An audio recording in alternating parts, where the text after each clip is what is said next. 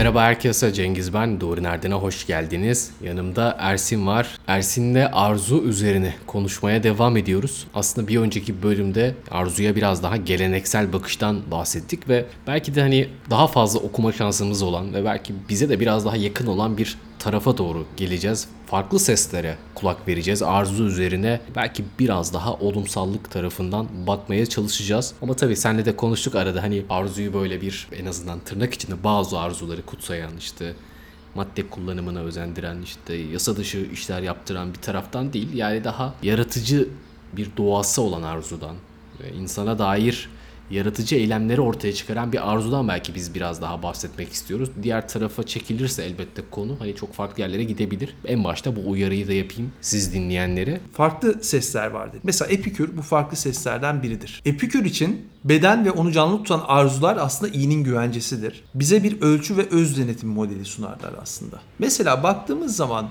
bir midenin arzulayacağı sınır bellidir aslında, değil mi?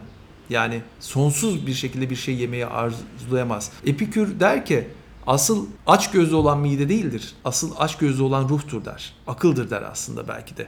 Epikür'e göre arzu aklın dostudur. Epikür ve sonrasında belki başka filozoflarda sayılabilir ama Spinoza aslında arzuyu yücelten filozoflar ve tam da senin başta dediğin gibi arzuyu bir insan olmanın aracı konumunda tanımlayan filozoflar bunlar. Onlar için arzu yaratılabilir, üretilebilir, çeşitlendirebilir bir özelliğe de sahip. Çünkü varlığı harekete geçiren kuvvet nasıl doğada bir devinime sahipse, insanı harekete geçiren kuvvet olarak da arzu insanı devindiren bir yapıya sahiptir. Şimdi burada biraz önce bahsettiğim o ereksel bir dünyadan bahsettik ya. Ereksel dünyada aslında her şey belirlenmiştir. Neyin neye akacağı çok bellidir. Mesela Spinoza böyle bir yerden bakmaz. Spinoza farklı bir yerden bakar.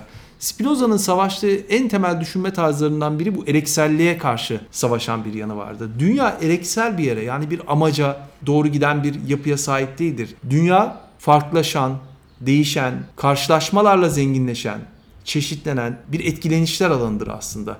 Onun için Spinoza durağan bir dünyadan, durağan amaçlardan bahsetmez. Üretilen, kendini üreten, her karşılaşmada çeşitlenen bir afekt olarak arzudan bahseder. Spinoza'ya baktığımızda aslında arzunun şöyle tanımlamaları var. Üç tane tanımlamayı ön planda görebiliriz. Birincisi konatus. Aslında her varlığın yaşamda kalma çabasının olarak tanımladığı konatus, her varlıkta, sadece canlılarda değil, cansızlarda da her varlık kendi varlığını devam ettirmek için bir çaba sarf eder. Appetitus olarak tanımladığı iştahsa yine bir şeye yönelmeyi sağlayan bir güç aslında. Arzu, bunu cubiditas olarak tanımlar Spinoza. Arzu insana özgüdür. Çünkü insan bile isteye bir şeye yönelir. Kendi isteklerini yapılandırır, kendi isteklerini üretir. Aslında arzu kendisinin bilincinde olan iştahtır. Bilinçsiz bir arzu yoktur.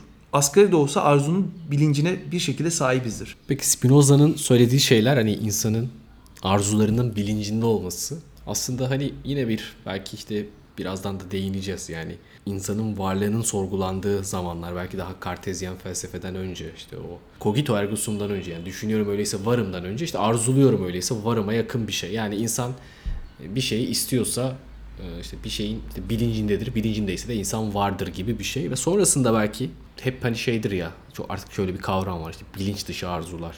Hı hı. İnsanın tam bilincine varamadığı bazı arzular. Ya da hatta belki işte bu Ödipus miti.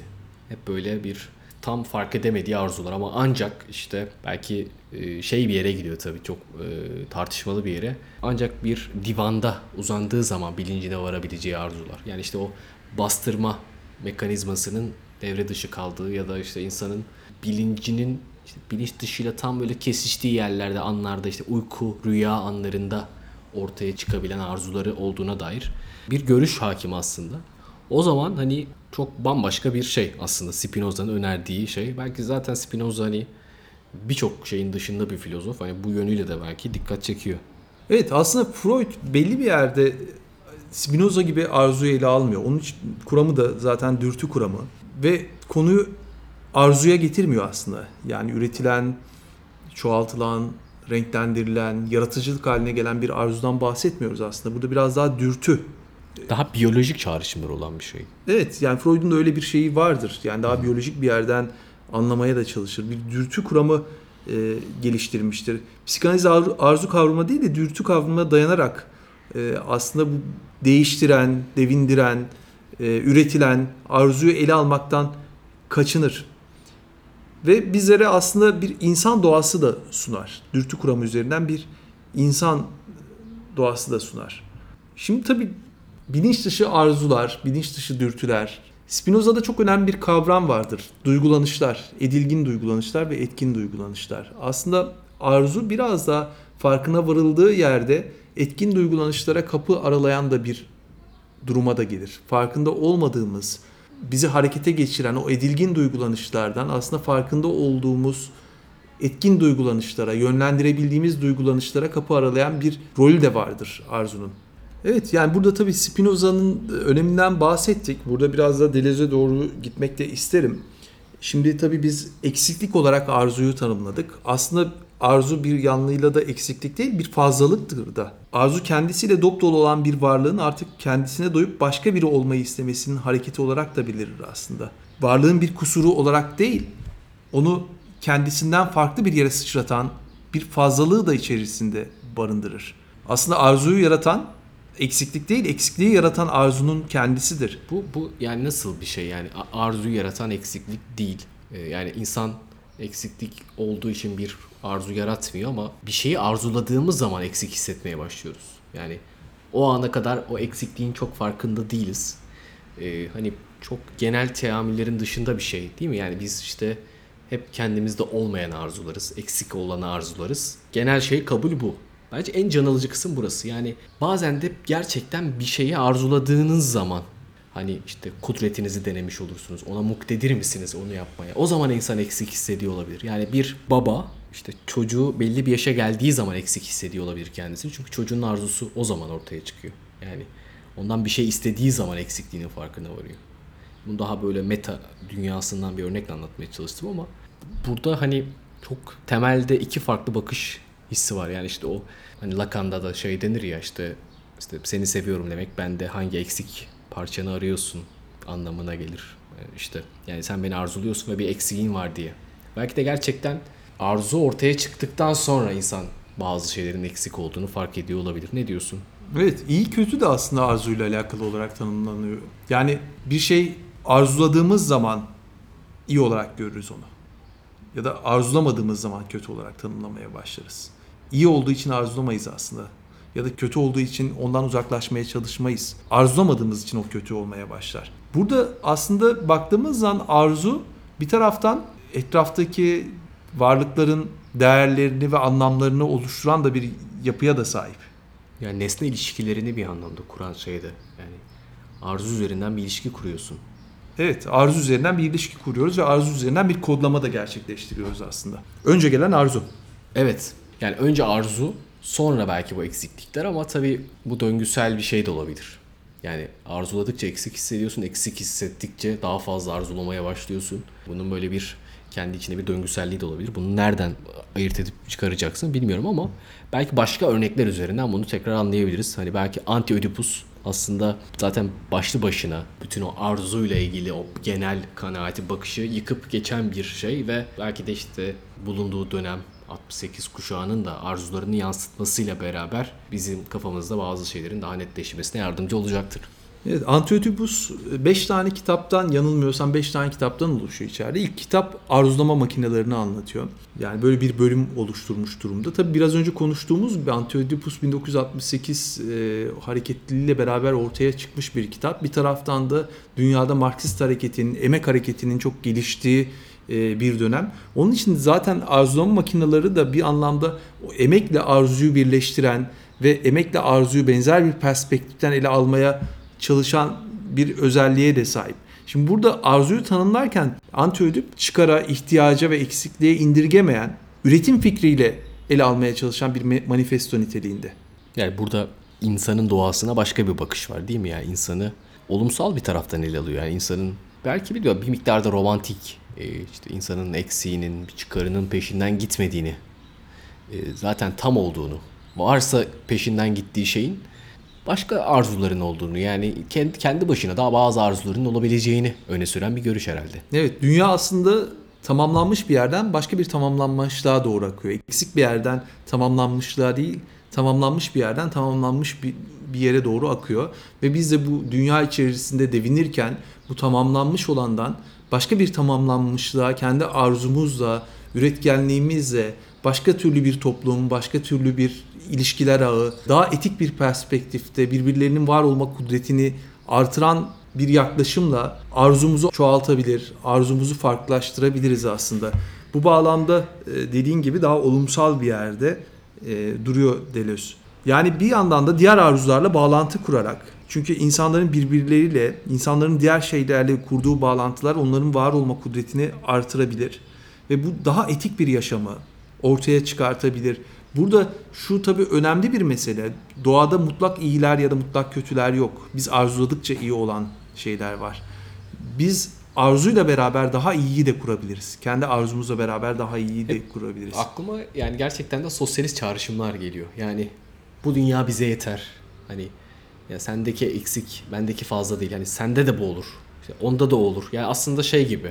Dünyadaki her insan pek çok arzusunu aslında giderebilir. Yani bir başkasından alması gerekmez ya da bir eksiğini gidermek için bu arzunun peşinden gitmesi gerekmez. Zaten bu hepimize yeter. Yani bu çokluk içindeki çokluk, o türeyiş herkese yeter ve o belki de temel şey yaptıkları yer o tamamlanmışlıktan bir başka tamamlanmışlığa. Yani gerçekten böyle antikapitalist çağrışımları olan bir şey. Yani daha fazla çalışalım, işte daha fazla şey yapalım, ötekinin elinden alalım. Hani o kapital bir yerde toplansın, bir yerleri kendine verilenlerle yetinsin değil. Aslında herkes istesin ve zaten herkes isteyince de olacak gibi bir şey benim aklıma gelen şey. Evet, belki de tam da dediğin yerde arzuyla emeği çok yan yana görmesinin nedeni bu. Emeğin de böyle bir şeyi var. Yani sonuçta baktığımız zaman toplumda Marksist bir yerden okuma yaptığımız zaman emek toplumu devindiren de bir güç ve yeni bir düzlemi oluşturabilmeye muktedir de bir güç. Yeter ki arzudasın. Dünyayı değiştirmek istiyoruz. Bambaşka bir dünya kurmak istiyoruz. Muazzam bir istek aslında, değil mi? Ama bir taraftan baktığımız zaman kapitalist toplumda şöyle bir duyguya da kapılırız. Ben bir insan olarak ne yapabilirim ki? Neyi değiştirebilirim ki gibi bir duyguya da kapılabiliriz. Çünkü arzumuzun önüne böyle tahakkümler, kodlar koyarak ve hep şey gelmiyor mu aklımıza Ersin sanki yani? Benim arzumla senin arzun çatışacak. İkimizin arzusu bir yerde şey olacak ve hani orada bir başka bir düzlem ortaya çıkacak gibi. Sanki buradaysa herkesin arzusu belki kendi içinde türeyişle beraber bambaşka bir dünya açacak ve seninle benim arzum aslında çatışmayacak. Başka alanlara gidecek. Herkes kendine yeni bir alan bulacak gibi. Ama kapitalizmin hani şey yaptığı şey illa bir yerde çatışacak. Güçlü olan hani biraz o Darwinci şeylerle de beraber güçlü olan zayıf olanı yiyecek. Yani bir arzu hani dünyada işte arzuların giderilebileceği alan sınırlı ve işte o türeyiş, arzular türeyince diğer arzuların etkisi azalmak zorunda gibi bir yere bambaşka bir perspektif. Evet. Arzu meselesi aslında bu bağlamda dediğin gibi güç meselesi de. Yani güçler birbirleriyle çatışabilir ama güçler birbirleriyle birleşebilir. Daha büyük bir güç ortaya çıkartabilir. Hobbes'un şöyle bir sözü vardır. İnsan insanın kurdudur der. Spinoza'ya göre insan insanın tanrısıdır aslında. İnsana iyi gelen şey aslında bir başka insandır. İnsan bir başka insanla kendi arzusunu bütünleştirip etkin duygulanışlara yönelebilir. Bu bağlamda Etika'nın bütün düzlemi de bunun üzerine kuruludur aslında. Daha etik bir yaşamı birbirlerimizin arzularını renklendirerek, çeşitlendirerek, çoğaltarak var edebiliriz. Böylelikle bedenler güçlerini artırabilir, başka bedenlerle bağlantı kurabilir ve daha farklı toplumlar, daha farklı topluluklar oluşturabiliriz. Bu bağlamda arzu yaşa, yaşamın olumlanmasıdır aslında. Deleuze'un yapmaya çalıştığı şey aslında Freud'cu libido kavramıyla Marksist emek gücünü birleştirerek buradan yeni bir kavramsallık üretmeye çalışmak. Bir arzulama makinesi. İsteyen, daha fazlasını isteyen ve birlikte isteyen, birlikte güçlendiren bir yapıya sahip. Bu anlamda aslında makine olarak tariflenmesi bir metafor değil. Tam tersi sentezleyici bir makine, bir fabrika, üretken. Yani aslında şey gibi değil yani robotlaştıran, aynalaştıran bir şey değil. Yani üretimin daha fazla olmasını vurgulayan bir metafor herhalde. Evet yani daha dinamik duygular, etkileşmeler, karşılaşmalar ve yeni bağlantılar üreten, yeni üretimler ortaya çıkartan, çeşitli yapılarda boğulan değil, üretken bir alan. Tabi Deleuze bir taraftan Freudcu libidoyla Marx demek gücünü birleştirerek kavramlar üretiyor diyoruz ama metin boyunca da Freud'a karşı çıkar. Çünkü Freud için arzu bir anlamda ailesel kodlar içerisinde sıkışmıştır aslında. O üretme kapasitesini yitirmiştir. Çeşitli roller içerisinde boğulmuştur ve edilgin hale getirilmiştir. Aynı kapitalizmin emeğe yaptığı şeyi aile kavramı içerisinde insanın doğasının anlaşılması bağlamında boğulduğunu, yok edildiğini, kodlandığını ve arzunun rollere indirgendiğini söyler. Freud arzuyu ya da dürtüyü birinci nesnesi olarak aslında aile içerisindeki rollerden bahseder ve aile içerisinde rolleri paylaştırır. Deleuze'un tarif ettiği arzu biraz daha üretken, bu kodlara sığmayan, bu arzunun yatırıldığı alanları, arzuyu aslında bir yatırım meselesi olarak değil, bir üretim meselesi olarak görür. Yani libido kendisini nereye yatıracak diye değil, libido ne üretecek? Deleuze'un tarif ettiği arzu aslında yersiz, yursuzdur. Kodları çözen, kodları dağıtan bir yerdendir. Kapitalizm ona çekirdek aile içinde yer yurt bulur. Aslında psikanalizin ona bir gömlek biçtiğini söyler. Onun için de Ödipus'u ve Ödipus psikolojisini kapitalizm psikolojisi olarak yorumlar. Anti-Ödip onun için bir kodsuzlaştırma, yersiz yursuzlaştırma yeridir. Aslında arzunun önüne konulan rolleri aşarak kendini ürettiği, var ettiği bir kaçış çizgisidir. Yani Ödipus'un yani mitolojide hani orada bir aslında bir aile vardır. Anne, baba, evlat ve işte buradaki herkesin birbiriyle olan ilişkileri, birbirlerinin gözünde nasıl gözüktükleri, nasıl kodlandıkları bellidir ve aslında hani kapitalizm içinde söylenen şey odur ya, işte bir çekirdek aile, işte baba çalışır, anne çocuk bakar ya da anne işte hani hem çalışır hem çocuk bakar, çocuk anneyle baba arasında işte ona itaat eder, belli bir yaşa gelince o da babası gibi çalışır. Bir şekilde herkesin kodlandığı, herkesin yerini bildiği ve bunu da çok içselleştirdiği bir yerde anti-ödip bu işin hiç böyle olmayabileceğini, farklı şekillerde de insanların kodlanabileceğini ve bir şekilde insanların aile ilişkileri bağlamında, yani kapitalizmden önceki kapitalizmi belki de aile içinde bir takım rollere sıkışmayla insanları dayatmıştı deyip anti-ödipü belki de yani ne alakası var diyebilir insan kapitalizmle. Böyle bir yerden bağlantı kuruyor değil mi? Evet, gerçekten böyle. Yani o kodlardan sıyrılan bir yerde. Tabii bizim açımızdan da şöyle bir şey var. Ben buna da değinmek isterim belki son söz olarak. Şimdi psikiyatride de sonuçta biz bazı kodlarla hareket ediyoruz. İşte hastalıklara bazı kodlar veriyoruz. Ya da işte çeşitli kuramlarda o çatışmaları, ego, süperego gibi çatışmalar üzerinden insanı okuyoruz ama e, anti-ödip şöyle bir olanağı da sunuyor bize. Bütün kodların dışında insana yaklaşma, daha farklı bir tarzdan insanı anlamaya da imkan tanıyan bir yapısı var. Bu kodların dışında insanı anlamak ve tam da arzunun bu bazı kodlarda sıkıştığı yerde terapide belki e, o sıkışmışlıkları aşarak bir kod çözümlemesi yapıp kişinin kendi arzusunu tekrardan serbest bıraktığı, daha üretken kıldığı bir yere döndürmesini aslında kuramsal olarak, teorik olarak böyle bir şeyi hedefliyoruz aslında. Evet, yani aslında hani biraz o şeydir de e, terapide de böyle terapiye gelen insan ya da bazen bizim için de geçerli. E, o sıkışmışlık hissi ve onunla ilgili bir açıklama bulma arayışı. Yani sadece bir tane sebep ortaya çıkacak ve o bütün düğümü çözecek. Ama belki anti-ödipteki o felsefe de hani aslında bir şeyin sebebinin birden fazla şey olabileceği, bunların kendi içinde ayrı etkileri olabileceğini ve belki bununla bir nedensellik de kurulamayacağı, yani hani öyle oluyordur ya hastalar, işte bir, bir şey var ve bu bende niye var? Hani bir cevap arıyorsunuz orada. Şu var yani sende şu olduğu için ya da hep bu travmalarla ilgili şeydir ya, işte küçükken şöyle bir travma oldu ve bütün şey bununla açıklanabilir gibi. Oysa hani gerçekten o sıkışmışlık hissi, bazen adını koyamadığımız o şey bir nedene de indirgenmeyebilir. Kendi başına pek çok ihtimalin içinde de açıklanabilir. Biraz anti-ödipin öyle bir tarafı da var. Evet, yani biraz e, insanı anlarken kodlama aslında biraz önce bahsettiğimiz gibi toplumsal kodlar insanın nasıl insan olacağını belirliyor ve biz de bu kodlar üzerinden bir insan tanımlaması yapıyoruz. E, ama insan bunu aşan bir yerde.